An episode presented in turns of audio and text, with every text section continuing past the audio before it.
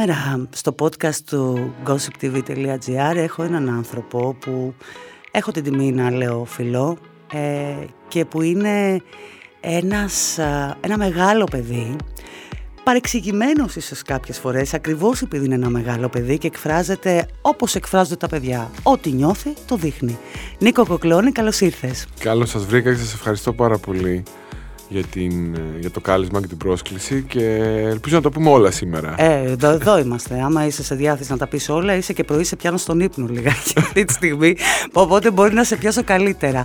Λοιπόν, είναι αγόρι λοιπόν, το οποίο γεννήθηκε και μεγαλώσει στον Πειραιά και που η πρώτη του γραμμή πλεύσεως ήταν να γίνει υποπλήρχος. Εμποροπλήρχος. Εμποροπλήρχος. Ναι. Πλήρχος κανονικός. Στη σχολή της Ήδρας πέρασα από τύχη, μη νομίζεις. Ήμουνα σε ένα καφέ στον Πειραιά με κάτι φίλους. Οι κολλητοί μου βάλαν στο μηχανογραφικό πολλές σχολές. Είχα επιλέξει όλες τις δύσκολες σχολές που δεν θα πέρναγα ποτέ. Οπότε η επόμενη επιλογή ναι, ήταν η εμποροπλήρχος και περάσαμε όλοι μαζί, το παρεάκι. Πέρασα σχολή της Ήδρας. Είναι ε, σόκλειστοι όσοι περνάνε σε αυτή τη σχολή, μένουν εκεί μέσα ενώ. Πήγα εκεί, ε, ήταν πάρα πολύ δύσκολο στην αρχή γιατί εγώ δεν είχα συνηθίσει ούτε για κατασκήνωση δεν πήγαινα. Οπότε το να μείνω μακριά από τους δικούς μου ήταν κάτι το τελείως ε, κόντρα διαφορετικό από ό,τι είχα ζήσει. Πήγα εκεί, έφτιαξα το κρεβάτι μου, οι άλλοι ήταν λίγο πιο, ξέρεις, ε, εκπαιδευμένοι στα άγρια. Εγώ ήμουνα λιγότερο, στους έξι μήνες εγκληματίστηκα και πήγα και το πρώτο μου ταξίδι γιατί οι δόκιμοι Πρέπει έξι μήνες να κάνουν ταξίδι. Έμεινες δηλαδή. Δηλαδή δεν πήγες και έφυγες. Παρακολούθησες τη σχολή για κάποιο διάστημα; Ναι, μου άρεσε κιόλας μετά. Είχα πολλά ενδιαφέροντα. Το μόνο που σχαινόμουν ήταν να κουβαλάω τη βάρκα στο λιμάνι. Τι τελείωσες. Όχι, πήγα έξι μήνες λοιπόν. Μετά τους πρώτους έξι μήνες πήγα στην Καρθαχένα. Πήρα το καράβι, πήγα Αργεντινή, Βραζιλία μέσα από τον Ατλαντικό. Ένιωθα σαν ένα μισό τιτανικό εγώ ότι περνάω ε, τον Ατλαντικό από τη μία μεριά στην άλλη. Ε, στους τρεις μήνες ταύτισα. Στο Λέω δεν υπάρχει. Ναι. Δηλαδή πήρα τον πατέρα μου κλαίγοντα και του λέω θα ξαναδώσω πανελίνη. Σε παρακαλώ πολύ, μπαμπά. Γύρισε με πίσω. Έχω αλλεργία, άσμα, ό,τι μου ήρθε στο κεφάλι. Είπα για να φύγω από τη Βραζιλία. Και τελικά γύρισα πίσω, ξανά έδωσα πανελλήνιες και πέρασα ΣΟΕ.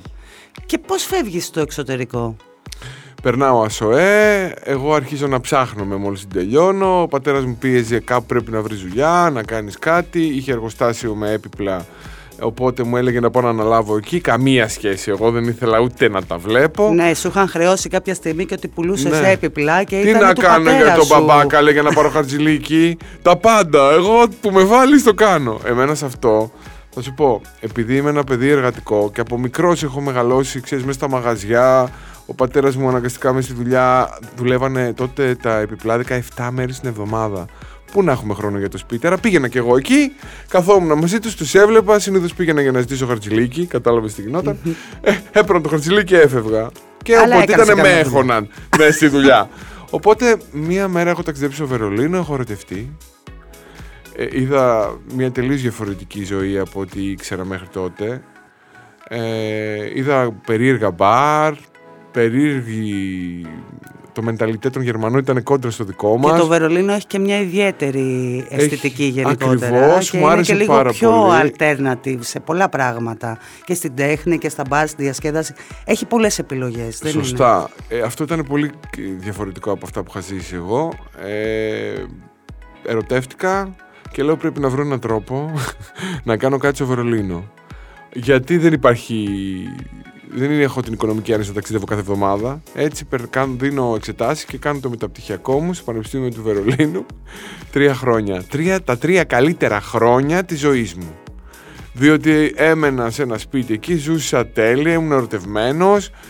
Γυρνάω στην Ελλάδα, και κάνω την πρακτική μου Societe Generale. Στην τράπεζα, ναι. Δουλεύεις uh, τραπεζικός. Ακριβώς. Ό,τι πιο βαρετό που εγώ δεν το έκανα βαρετό όμως. Και ως τέλεχος. Σωστά; Ναι, διότι πώς, πάλι ήμουν τυχερός. Δηλαδή η Societe Generale είχε έξι άτομα στην Ελλάδα. Ένα από τα έξι, δόκιμος, ξεδόκιμος ήμουν και εγώ. Όταν αγοράζει τη Γενική Τράπεζα, εγώ ξαφνικά βρίσκομαι στέλεχος. Μετά από δύο χρόνια όμως βαριέμαι. Και σε ένα ταξίδι μου για το Βερολίνο Λέω ρε γαμότο, είμαι εγώ τώρα να κάνω το τραπεζικό υπάλληλο. Όχι ότι έχει κάτι ο τραπεζικός υπάλληλος, αλλά είναι κόντρα από μένα. Εγώ είμαι ένα μεγάλο μωρό, όπως πολύ σωστά είπες. Θέλω να έχω την ελευθερία μου. Και έτσι σκέφτομαι σε ένα αεροπλάνο την επόμενη μου ιδέα που είναι αυτή η εταιρεία που είχα κάνει Airfast Tickets η οποία ξεκίνησε με κόπο, δυσκολίες, προβλήματα, έφτασε στην κορυφή οι συγκυρίες την οδήγησαν στην πτώση. Μπορεί να έκανα και εγώ λάθη, δεν σου λέω γιατί η εμπειρία παίζει πολύ σημαντικό ρόλο. Πάντως κατάφερα να κάνω κάτι που ελάχιστοι έχουν καταφέρει και δεν ξέρω αν θα το ξανακαταφέρω κι εγώ ποτέ. Και πόσο μάλλον στην ηλικία που ήσουν. Γιατί Στα 27 μου να περπατάω στο Μανχάταν, στην πέμπτη λεωφόρο και να έχω τους πιο πλούσιους και τους μεγαλύτερους τραπεζίτες της Νέας Υόρκης ουσιαστικά να παρακαλάνε, σε εισαγωγικά δεν το λέω ξέρεις με άσχημο τρόπο, να κάνουν ένα ραντεβού μαζί μου. Και εγώ ήμουνα ο Έλληνας, που δεν τους είχαν και σε εκτίμηση, γιατί είχες σκάσει ένα σκάνδαλο με μια εταιρεία ελληνική που είχε μπει στο χρηματιστήριο τότε τεχνολογική. Ήμουνα ο Έλληνας που με είχαν ανάγκη. Την άκουσες λίγο τότε; Καθόλου. Δεν είχα χρόνο. Δεν είχα χρόνο. Γιατί για να μπορέσω να μεγαλώνει η εταιρεία κάθε μέρα και περισσότερο, ε, καθόμουν μπροστά από ένα κομπιούτερ ε, κοίταγα τα νούμερα, προσπαθούσα να ανταγωνιστώ τους ε, μεγάλους ε, ανταγωνιστές μου, mm. παίκτες όπως είναι η Expedia. Και είχα μόνο το Σαββατοκύριακο που ξέρεις τι έκανε το Σαββατοκύριακο. Εκεί πάμε τώρα στην ηλικία και στο μεγάλο μωρό.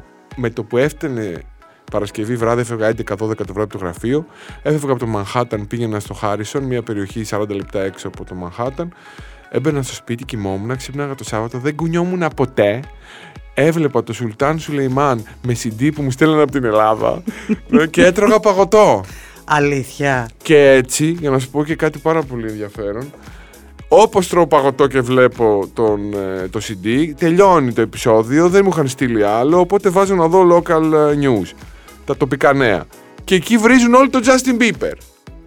Όταν σου λέω το βρίζουν, να λένε να φύγει από την Αμερική, ο Χασικλής, ο Αλκοολικός, διάφορα. Και κάνεις το έβριμα με το ειστήριο. Και λέω, λεφτά δεν έχουμε. Τι θα κάνω ρε παιδιά να πάει καλά, γιατί εδώ πέρα το 1 εκατομμύριο και τα δύο στην ε, Αμερική είναι τίποτα. Άρα με ποιο τρόπο μπορώ να διαφημίσω την εταιρεία δωρεάν; Λέω στην αδελφή μου, άκου. Θα πάρω, λέω, ένα επιστολόχαρτο και θα γράψω ότι δίνουμε ένα εισιτήριο χωρίς επιστροφή δώρο στο Justin Bieber. Μου λέει τρελός που θα πάω. Λέω γιατί καλή θα μου κάνουν. Εγώ θα πάω.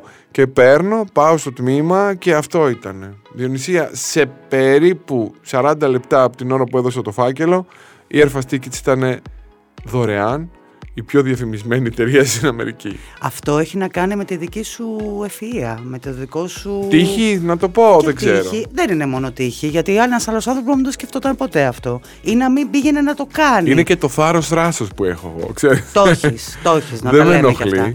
Να τα λέμε και αυτά. Και ζεις την απόλυτη άνοδο και την απόλυτη πτώση.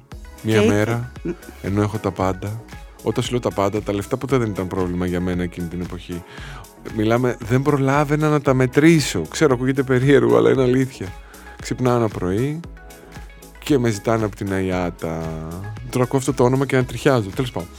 Και ε, μετά από πολλές διαπραγματεύσεις κλείνουν την ε, πίστοση, ας πούμε, χωρίς να υπάρχει λόγος. Δεν είχαμε καθυστερήσει ποτέ ούτε ένα δευτερόλεπτο θεωρούν ότι είναι μεγάλο το ρίσκο από τη μεγάλη ανάπτυξη που έχουμε και μέχρι να το τσεκάρουν κλείνουν την πίστοση. Αυτό σε μια εταιρεία η οποία έχει growth και 150 εκατομμύρια τζίρο το μήνα είναι τεράστιο. Οπότε αρχίζουμε και τρώμε τα ιδία κεφάλαια και περίπου σε 1,5 μήνα είμαι στο σπίτι με μηδέν. Και λέω εντάξει, αυτοκτονήσω, τελείωσε. Θα πέσω όπω είναι από το γραφείο στο Central Park και τελείωσε. Εγώ στην Ελλάδα δεν πρόκειται να γυρίσω αποτυχημένος. Καλύτερα να πλένω στην Αστόρια πιάτα. Ναι, δεν είναι εύκολο να το διαχειριστείς. Έρχεται η αδερφή μου και μου λέει: Σήκω πάνω, τι είσαι εσύ; Εσύ δεν τα κάνεις όλα, εσύ θα τα ξανακάνεις. Μην πέφτεις, μην κάνεις, τέλος πάντων. Μετά από 8-9 μήνες διαπραγμάτευσης και στο, επί της ουσίας συναισθηματικής κούρασης, γιατί οι πιέσεις ήταν πάρα πολλές. Όταν έχεις 1600 άτομα προσωπικό, θες να πληρωθούν. Ξεπούλησα τα πάντα. Δεν άφησα πληρωτού, αλλά ξεπλου... ξεπούλησα ό,τι είχα και δεν είχα. Έφυγα με μία βαλίτσα από τη Νέα Υόρκη για να γυρίσω πίσω και δεν γύρισα ποτέ. Γύρισα μάλλον 7 χρόνια μετά με το Celebrity Travel όταν πήγα να δείξω τη Νέα Υόρκη και έδειχνα τα σπίτια των πλουσίων. Πήγα έξω από την περιοχή. Δηλαδή θέλω να σου πω ότι δεν είχα το δικό σου σπίτι. Ε, ναι, ναι, ναι. Το έχω σε γύρισμα. Και όταν κλείνουν οι κάμερες, χτυπάω την πόρτα. Είναι μια Κινέζα που έμενε μέσα Λέω, συγγνώμη, γεια σας. το έχω χτίσει εγώ αυτό το σπίτι. Συγγνώμη, λέω, γεια σας. Μπορώ να περάσω. Μου λέει, ποιος είστε; Λέω, είμαι ο Νίκος Κοκλώνης, ο προηγούμενος ιδιοκτήτης. Μου λέει, Α, Νικόλαος, έχουμε πολλές επιστολές. Περάστε. Πάρτες. Κα, κατεστραμμένο το σπίτι. Αλλά εντάξει, αυτό το συνέστημα ήταν περίεργο, ας το πω περίεργο. Τι έκανες αυτά τα 7 χρόνια; Προσπάθησα να ξανανεύω. Ξέρεις, εγώ δεν το βάζω κάτω. Και πιστεύω κανείς μας δεν πρέπει. Γιατί έχουμε έρθει σε αυτόν τον κόσμο για να μαζέψουμε εμπειρίες, να πάρουμε μαθήματα και να γίνουμε καλύτεροι. Και όλοι δεν μου έλεγαν. και λίγα εκείνη την περίοδο. Πάρα πολλά. Και όλοι μου έλεγαν δεν θα σε αφήσει κανένας να ανέβει. Και λέω δεν με ενδιαφέρει. Και επίσης ήταν και πάρα πολλοί άνθρωποι που είχες ευεργετήσει που σου γυρίσαν την πλάτη. Όλοι. Όλοι αυτοί που έτρωγαν ψωμί χωρίς λόγο από εμένα ήταν οι πρώτοι που με χτύπησαν. Εντάξει, εντωμεταξύ ήμουνα και ε, μικρότερος σε ηλικία, ξέρεις και πιο ευάλωτο συναισθηματικά, με πείραξε πάρα πολύ. Ένιωσα μόνος μου, ένιωσα ένα τίποτα. Ένα τίποτα που δεν έχω πώς να διαχειριστώ την κατάσταση. Ήμουν ένας γυμνός βασιλιάς. Εξού ε, και η κορώνα με το μήνυμα που έχεις πίσω στο πλάτη σου; Η κορώνα ήταν αυτό. Ναι, ο, ο βασιλιάς σώζεται πάντα μόνος του. Και αυτό είναι η αλήθεια. Εκεί λοιπόν λέω τι θα κάνουμε, η δουλειά δεν είναι ντροπή. Θα πάω να καθαρίσω, να φτιάξω καφέ, δεν με νοιάζει. Εγώ δεν έχω τα κόμπλεξ. Από τον Πειραιά είμαι, κάνω τα πάντα. Ούτε γεννήθηκα ποτέ με δισεκατομμύρια. Θα τα ξανακάνω από την αρχή. Γεννήθηκες με μια άνεση. Όμως. Εντάξει, γεννήθηκα σαν ένας κανονικός άνθρωπος. Και πάω λοιπόν και ξεκινάω. Εκεί που ξεκινάω, ήταν, ξεκι... κάνω το celebrity travel. Εντάξει, τι να βγάλεις τώρα από την τηλεόραση, ειδικά στα ταξιδιωτικά, τα ξέρεις. Εμένα μου άρεσε όμως. Και όταν μου αρέσει κάτι, παθιάζομαι. Μπορεί δηλαδή να μην έχω να φάω, αλλά μου αρέσει θα το κάνω. Ε, και το ένα έφερε το άλλο και φτάσαμε σήμερα η Barking Well να έχει τις περισσότερες ψυχαγωγικές εκπομπές τη ελληνική τηλεόρασης. Και πετυχημένες. Και χαίρομαι. Γι' αυτό Οι παραγωγές σου έχουν πάει φέτος πάρα πολύ καλά. Και η ερώτηση είναι η εξής. Όταν αποφασίζεις, γιατί ξεκινάς με το celebrity, κάνεις το It's Show Time και μετά γυρίζεις, μπαίνεις στο Just the Tuvas και αρχίζεις και ανοίγεσαι ε, σε αυτό το κομμάτι. Ανοίγεσαι με, με αγχώς ή είσαι αποφασισμένος και πάλι να ρισκάρεις; Κοίτα, τον έφερε το άλλο. Ε, εγώ όταν ήμουνα στο Open δεν το ένιωθα σαν κανάλι, το ένιωθα σαν το σπίτι μου. Οπότε μεγάλωνα με το πάθος να βγούμε πρώτοι, να πάμε καλά. Δεν το είδα ποτέ σαν δουλειά. Το είδα σαν μέρος της ζωής μου. Όταν έφυγα από το Open και έγιναν όλα αυτά που έγιναν, τα οποία με πλήγωσαν πάρα πολύ εμένα, άσχετα αν είμαι στη διαπραγμάτευση σκληρός, με πλήγωσαν. Ε, ξεκίνησα να το βλέπω στα δουλειά. Αλλά και πάλι, επειδή είμαι ένας άνθρωπος που παίρνω μέρος, συμμετέχω στο project, δεν κοιτάω το budget. Δηλαδή, με ενδιαφέρει πιο πολύ να πάει καλά και το τι θα βγάλουμε ως προς την ποιότητα προς τα έξω και το περιεχόμενο παρά τα καλώδια και οι κάμερες. Οπότε αυτό φαίνεται ότι τα κανάλια το αντιλαμβάνονται, τους αρέσει και έτσι παίρνουν και περισσότερες δουλειές. Από όσο ξέρω, ε, έχεις και μυθοπλασίες ε, στο πρόγραμμα. Ξεκινάω, ναι. Για πες κάποια πράγματα. Κοίτα, η μυθοπλασία ήταν ένα πολύ δύσκολο πράγμα για μένα, γιατί φοβόμουν να μην πως... Ξέρεις, όταν θέλω να λανσαριστεί η Barking Well με μια πολύ καλή μυθοπλασία, το πολύ καλό δεν σημαίνει ότι θα έχει και πολύ μεγάλα νούμερα, γιατί η τηλεόραση έχει ένα περίεργο τρόπο σκέψη ο τηλεθεατής, όπου επιλέγει πολλές φορές με βάση το περιεχόμενο και με όχι την ποιότητα, και όχι με την ποιότητα. Εγώ λοιπόν το λανσάρισμα της μυθοπλασίας μου θέλω να γίνει με βάση την ποιότητα ε, και θα βγούμε την καινούργια σεζόν με δύο μυθοπλασίες, δύο σειρές. Μάλιστα. Μπορείς να πεις κάτι παραπάνω. Μία καθημερινή και μία μία φορά την εβδομάδα. Μάλιστα. Ε, δράμα, κωμωδία, κάτι κωμωδία άλλο; Κωμωδία είναι η μία και η άλλη περίπου είναι κάτι που είσαι sitcom. OK. Okay. Ενδιαφέρον ακούγεται. Άντε, να ξεκινήσεις και σε αυτό το κομμάτι και βεβαίως θα επιστρέψει το Just the Two of Us. Just the Two of Us, ερχόμαστε. Για πες, γιατί εκεί πέρα ξέρεις ότι έχω μια μόνιμη θέση, μια καρέκλα Εννοείται. σε μια γωνιά. Κοίτα, το Jazz the Two of Us θα ξεκινήσει. Να σου πω ανυπομονώ. Το λέμε τώρα και φτερουγίζει η καρδιά μου. Δεν υπάρχει.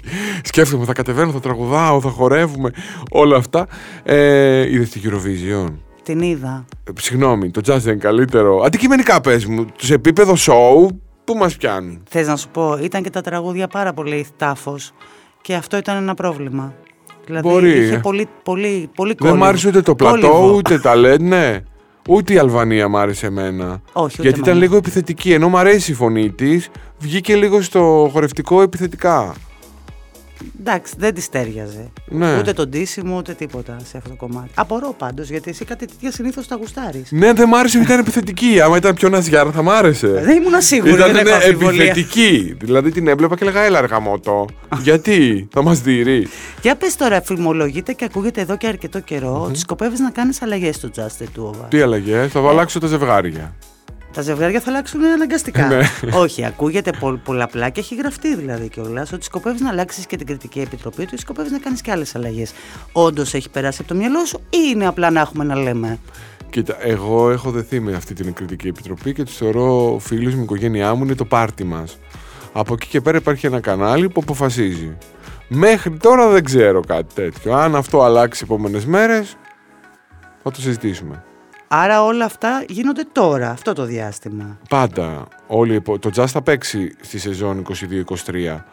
Άρα είτε παίξει στο πρώτο μισό είτε στο δεύτερο, θα πρέπει να το ετοιμάσουμε από τώρα. Υπάρχουν κάποιοι άνθρωποι μέσα σε αυτό το χώρο που ονομάζεις φίλους σου. Ανάμεσά τους είναι η πηγή Δεβετζή, με την οποία νομίζω ότι η σχέση σας είναι πολύ στενή. Ο Τρίφωνας Σαμαράς που έχεις πει πολλαπλά και δημόσια ότι είναι από τους ελάχιστους ανθρώπους που σε στηρίξανε στα δύσκολά σου. Και τελευταία και η Κατερίνα Καινούριου με την οποία η γιαγιά της θέλει να παντρευτείτε. ναι, ναι. Κοίτα, παντρεύτηκε Μαυρίκιος, γιατί όχι; Γιατί όχι; Για πες λοιπόν, ε, με την Κατερίνα τι σας Η συνέβη; πηγή μου έκανε μαθήματα ε, γυμναστικής. Ε, Με ταλαιπωρούσε και με ανάγκαζε να κάνω κοιλιακούς, βάρη, διάδρομο, ποδήλατα, όλα αυτά τα πέσια πράγματα. Οπότε κάπως έτσι δεθήκαμε. Λέω, ας την κάνω φίλη για να μην την έχω να με ταλαιπωρεί. Κατάλαβες. Η, ο Τρίφωνας όντως είναι ένας φίλος μου, περνάμε καλά, γελάμε πολύ, έχει τα συν και τα πλήν του, όπως έχω και εγώ τα συν και τα πλήν μου. Ε, τον αγαπάω και θα είμαι δίπλα του σε ό,τι χρειαστεί. Και η Κατερίνα Καινούργιου γνωριστήκαμε μαζί, παλέψαμε μαζί σε ένα δύσκολο περιβάλλον όπως ήταν το Open. Ε, βγήκαμε ε, νικητές, με ακολούθησε, με εμπιστεύτηκε, κάναμε τη μεταγραφή. Ε, το επέλεξε εκείνη γιατί εγώ δεν ε, πιέζω ποτέ και δεν προτείνω άμα δεν θέλει κάποιος. Ήταν όμως μαζί μου, είναι μαζί μου και είναι και φίλη μου. Συζητάμε. Το ίδιο και εσείς η Χριστίδου που έφυγε Μου από το είπε όταν τη φιλοξένησα εδώ ότι όταν τσακώνεστε δεν τη σηκώνεις το τηλέφωνο. Ναι, Γιατί αποφεύγω. μπορεί να σου στέλνει λέει χιλιάδες μηνύματα και να μην τη απαντάς Α, τα κιόλας. είπε, μπράβο. Εντάξει, είναι ειλικρινής τουλάχιστον. Γενικότερα είσαι ο άνθρωπος που θα κρα... δε- Δεν νομίζω ότι είσαι άνθρωπος που θα κρατήσει κακία. Όμως Όχι, είσαι ο άνθρωπος που αν τσαντιστεί, μπορεί για μία μέρα, για μία μισή να του κάνεις του αλουνού τη ζωή πολύ δύσκολη. Σωστά, αλλά μετά νιώθω τόσο άσχημα και λέω γιατί ρε γαμό το κάνεις αυτό. Που μπορεί όντως να έχουν κάνει το χειρότερο πράγμα. Εγώ το, δεν μπορώ να κρατήσω κακία. Είμαι εκείνη τη στιγμή. Σκυλί που γαυγίζει, δεν δαγκώνει, αυτό είμαι εγώ. Ε, μεγάλωσε στον Πειραιά και ε, θέλω να σε ρωτήσω για τη σχέση σου με τον Γιάννη Φλωρινιώτη. Πειράζει. Μπορείς να το πεις. Όχι, δεν πειράζει. Ότι μεγάλωσες, ήσασταν στον τρίτο όροφο εσείς. Στο δεύτερο Γιάννης, ο Νίκος και η Ανούλα. Και μεγάλωσες με τα τραγούδια του γιατί έκανε πρόβες μες στο, στο σπίτι. Ε, όλη η γειτονιά άκουγε το πειράζει, το. Κάτι θα θυμηθώ. Πειράζει που είσαι μεγάλη. Ε, γυναίκα μάνα. Όλα αυτά. Είχατε φιλικές σχέσεις. Ναι, σωστά. καλά, αφού Τις είμαστε κρατάς- στην ίδια πολυκατοικία. Τις κρατάς ακόμα και τώρα. Έχω καιρό να μιλήσω, αλλά εντάξει, έχω μεγαλώσει μαζί τους. Ε, δεν πρέπει να κάνεις το Γιάννη Φλωρινιώτη ζευγάρι με κάποιον στο Just. Κοίτα, ότι το έχω σκεφτεί είναι αλήθεια. Μην το λες. Το έχω σκεφτεί, θα το δούμε. Ιδέες. Είμαι πολύ μπροστά μαζί σου. Ε, όταν ήσουν παιδί αντιμετώπιζες κάποιες α, ανεξήγητες α, ε, κρίσεις α, ε, α, σαν άσθημα ουσιαστικά. Είχα μέχρι δύσπνοιας, τα 9 μου χρόνια. Σε βλέπω διαβασμένη. Ναι, Το οποίο κάποια στιγμή όταν επέστρεψες λέει από ένα ταξίδι στο εξωτερικό, έφυγε. ναι, Δεν ξέρω όμως πώς. Η μάνα μου λέει ότι έκανε τάμα στον Άγιο Σπυρίδωνα και πέρασε και κάθε χρόνο πρέπει να πηγαίνω. Δεν πηγαίνω βέβαια κάθε χρόνο. Λάθος μου, δεν προλαβαίνω. Και ανάβω μια λαμπάδα στον πόη μου στον Άγιο Σπυρίδωνα στην Κέρκυρα. Γιατί είναι Κερκυραία η μάνα μου. μάλιστα. Τι επιθυμείς να πετύχει μπάρκινγκ τα επόμενα χρόνια. Με τι θα είσαι εσύ ευχαριστημένο; Με παραγωγή στο εξωτερικό, Netflix. Α, έχουμε Εκεί βάλει είναι, τέτοιο ναι. στόχο.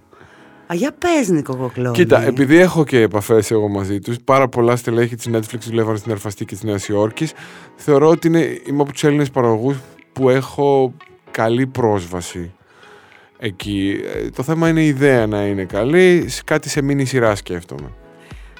Μακάρι να συμβεί αυτό και μακάρι να το πετύχεις αν και είσαι δαιμονικά ευφυής και οφείλω να το πω αυτό για όσους δεν γνωρίζουν ε, γιατί όλοι μένουν στην εικόνα του Νίκου την τηλεοπτική, τη χαρούμενη, την ευχάριστη που όμως και εκεί φαίνεται ότι είσαι ευφυής γιατί οι ατάκες σου, το χιούμορ σου, ο τρόπος που αντιμετωπίζεις τον κόσμο γύρω γύρω δείχνει ότι ρε φίλε έχεις κάτι παραπάνω.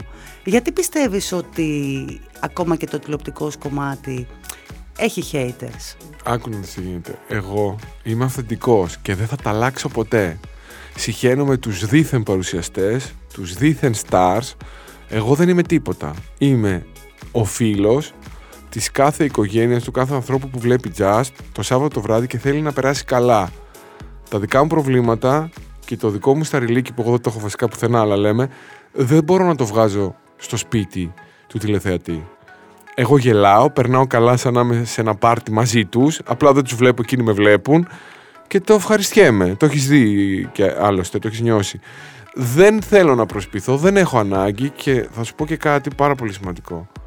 Αυτός που είναι δεν χρειάζεται ούτε να το επιβάλλει ούτε να το επιδεικνύει. Εγώ λοιπόν όχι απλά δεν είμαι, δεν το επιδεικνύω και είμαι μέρος μιας ομάδας και φίλος με τους τηλεθεατές μου. Τώρα, haters. Σίγουρα ο Νίκος, ο οποίος είναι αυθεντικός, ενοχλεί κάποιους. Ενοχλεί μια κατηγορία η οποία θεωρεί «Α, κοίτα το κοκλώνει, γιατί είναι τόσο ελεύθερος, γιατί λέει όλοι οι άντρες κάνουν πίσω μουρά, γιατί αυτό, γιατί ο Νίκος είναι αυθεντικός και είναι αυτό.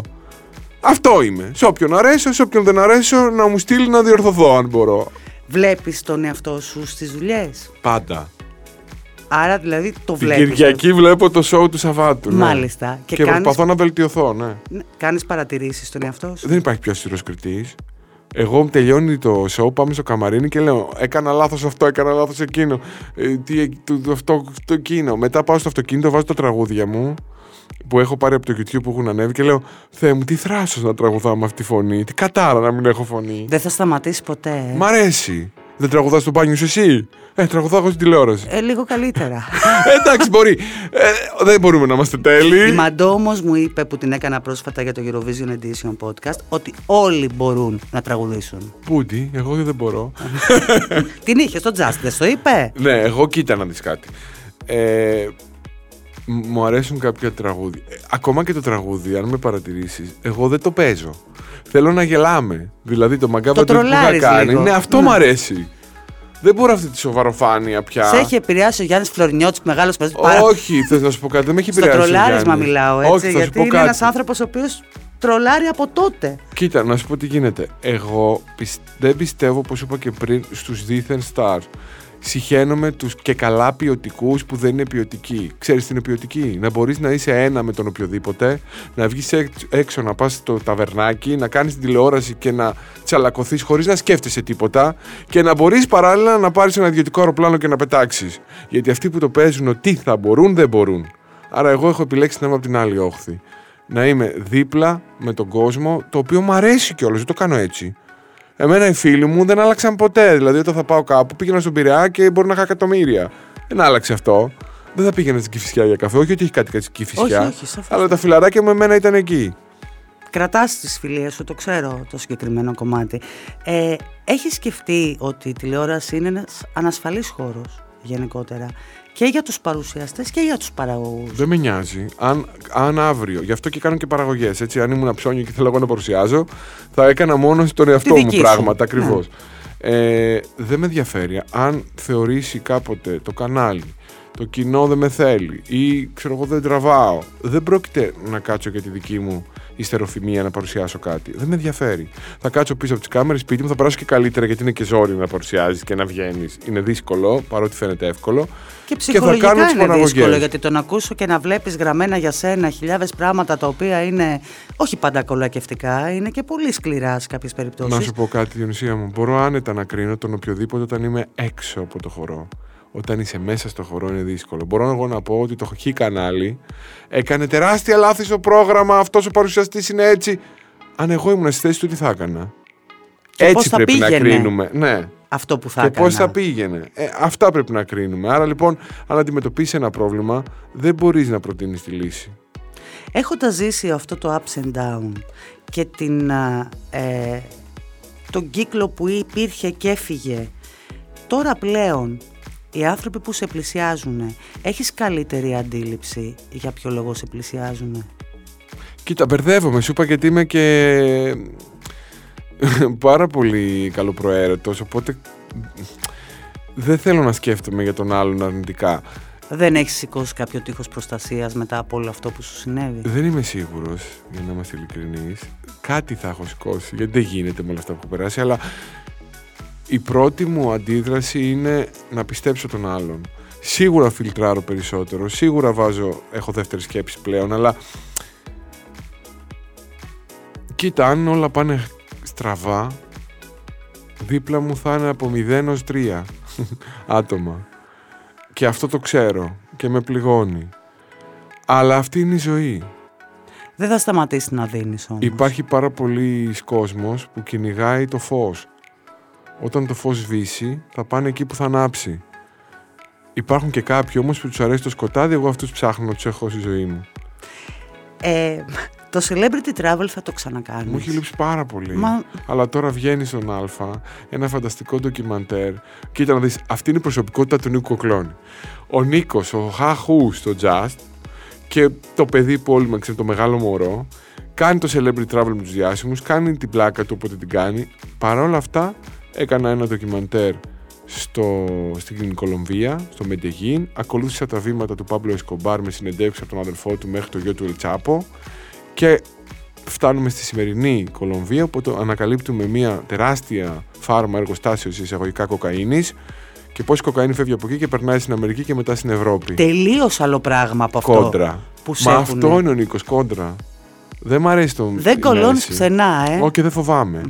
Δηλαδή, όλοι φοβόντουσαν πώς θα πάνε να κάνουν το γύρισμα. Εγώ πήγα, μίλησα με τους εκτελεστές, δεν με ένοιαζε τίποτα. Αλλά είμαι έτσι. Μπορεί να είμαι με τη Βασίλισσα, που μου έχει τύχει, έχω κάτσει, και να είμαι και με τον εκτελεστή και να είμαι το ίδιο. Να με συμπαθούν και οι δύο. Ο ίδιος Νίκος. Γιατί είμαι αυθεντικός. Είσαι ο ίδιος Νίκος. Αυτή είναι η, η διαφορά. Σε ευχαριστώ πάρα πολύ που ήσουν εδώ. Εγώ, σε ευχαριστώ. Εγώ εύχομαι το Celebrity Travel να ξαναέρθει γιατί η αλήθεια είναι ότι ε, ήταν αυτό που απολάμβανες απίστευτα πάρα πολύ και εσύ. Αλήθεια είναι αυτό. Και νομίζω ότι σου λείπει.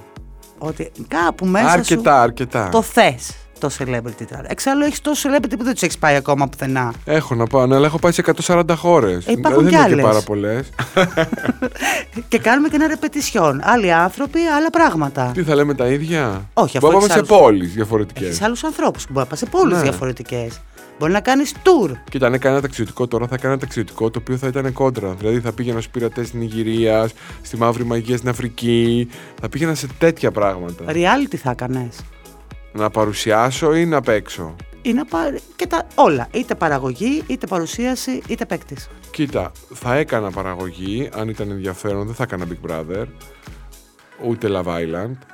Θα έκανα, δεν εννοώ dating, θα έκανα σίγουρα ε, τα Celebrity Get Me Out of Here. Μ' αρέσει mm, πάρα πολύ. Ήθελα να το παρουσιάσω με τη Βίκη Σταυροπούλου. Ήμουνα ένα βήμα πριν το παρουσιάσω στο Mega όταν έφυγα από το Open και τελικά χάσαμε τα δικαιώματα για το πήρω αντένα.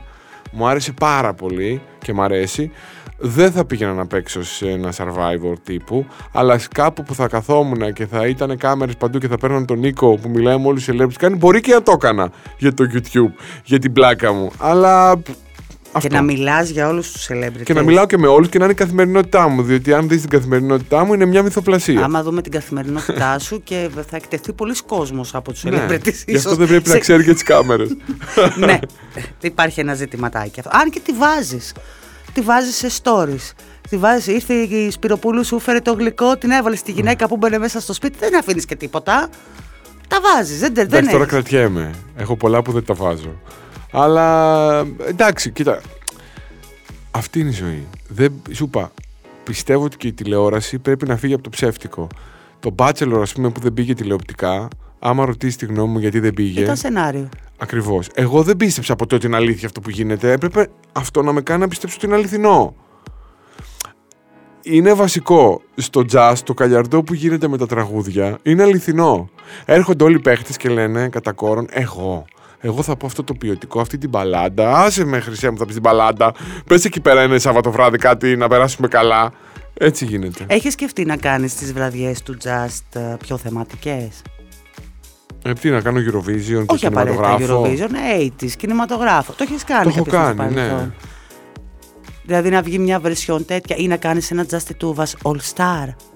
Θα το κάνω στο τέλος όμως. Κοίτα, πλάκα-πλάκα έχουμε φτάσει στην τέταρτη σεζόν Just μετά το Mega, έκτη συνολικά. Ναι.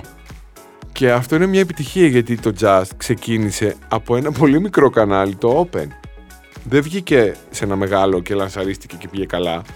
Στο Mega δεν είχε πάει τόσο καλά. Τώρα έγινε με εμάς. Έχεις πιάσει ανθρώπους να σου ζητάνε περισσότερα λεφτά επειδή είσαι ο Νίκος Κοκλώνης; Μου το λένε, εγώ δεν το έχω καταλάβει. Μου το λένε ότι α, μην ακούσουν κοκλώνες, θα ζητήσουν περισσότερα. Μαχαζί είναι μωρό ποιος το κάνει αυτό, γιατί μετά ε, είναι μικρή αγορά. Όσο καλύτερα πάει η χή εταιρεία παραγωγής, τόσο περισσότερες δουλειές θα υπάρχουν, τόσο καλύτερα θα είναι και για αυτούς. Όταν πάνε να ξεζουμίσουν, δηλαδή όταν κάποιος δει το δέντρο και έχει το δάσος, χάνει ο ίδιος στο τέλος. Ο Νικολάκης, ο οποίος α, στα 18 του από κατάθλιψη έφτασε τα 160 55 κιλά. 155 κιλά. Ε, υπάρχει κάπου μέσα σου. Πάντα. Νομίζω ναι, γιατί οι ευαισθησίες αυτές που οδήγησαν τότε σε αυτή την κατάσταση, νομίζω ότι υπάρχουν ακόμα μέσα σου. Κοίτα, εγώ τότε έφαγα γιατί είχα χάσει το καλύτερο μου φίλο από τροχαίο. Παρ' όλα αυτά, όταν δεν νιώθω καλά, παχαίνω. Ακόμα και τώρα. Δεν έχω μέτρο. Και αυτό είναι και καλό και κακό. Μπορώ να φάω μέχρι να σκάσω. Δηλαδή είμαι άνθρωπος που ή θα είμαι σε διατροφή ή θα ξυπνάω το πρωί και θα τρώω δύο προφιτερών, μετά δύο ριζόγαλα, 15 σουβλάκια, τρεις πίτσες. Δεν έχω μέτρο. Όμως όταν είσαι σε διατροφή είσαι strict. Α, εννοείται. Πριν από τα jazz, ας πούμε, είναι ο μήνας, τον παθόν έτσι τον ονομάζω, όπου κάνω δίαιτα δεν τρώω σχεδόν τίποτα. Και θα σε, σε κλείσω αυτή τη συνέντευξη ρωτώντας σε για το δεύτερο μεγάλο τατουάζ που έκανες στην πλάτη σου δεξιά και αριστερά από την κορώνα, τα φτερά του Αγγέλου. Εγώ θα σου πω πώς το εκλαμβάνω και θα μου πεις αν έχω δίκιο σε αυτό το κομμάτι. Εγώ θεωρώ ότι ναι, μεν έκανε φτερά Αγγέλου, αλλά ουσιαστικά είναι φτερά φίνικα. Δηλαδή ενός ανθρώπου που έχει μάθει να καίγεται και να ξαναγεννιέται από τις τάχτες του. Αυτή είναι η αλήθεια και είναι ο βασιλιάς όταν σώζεται μόνος του, αφού σωθεί, τα φτερά του αγγέλου τον πάνε στην κορυφή. Σε ευχαριστώ πολύ, Νίκο μου. Κι εγώ.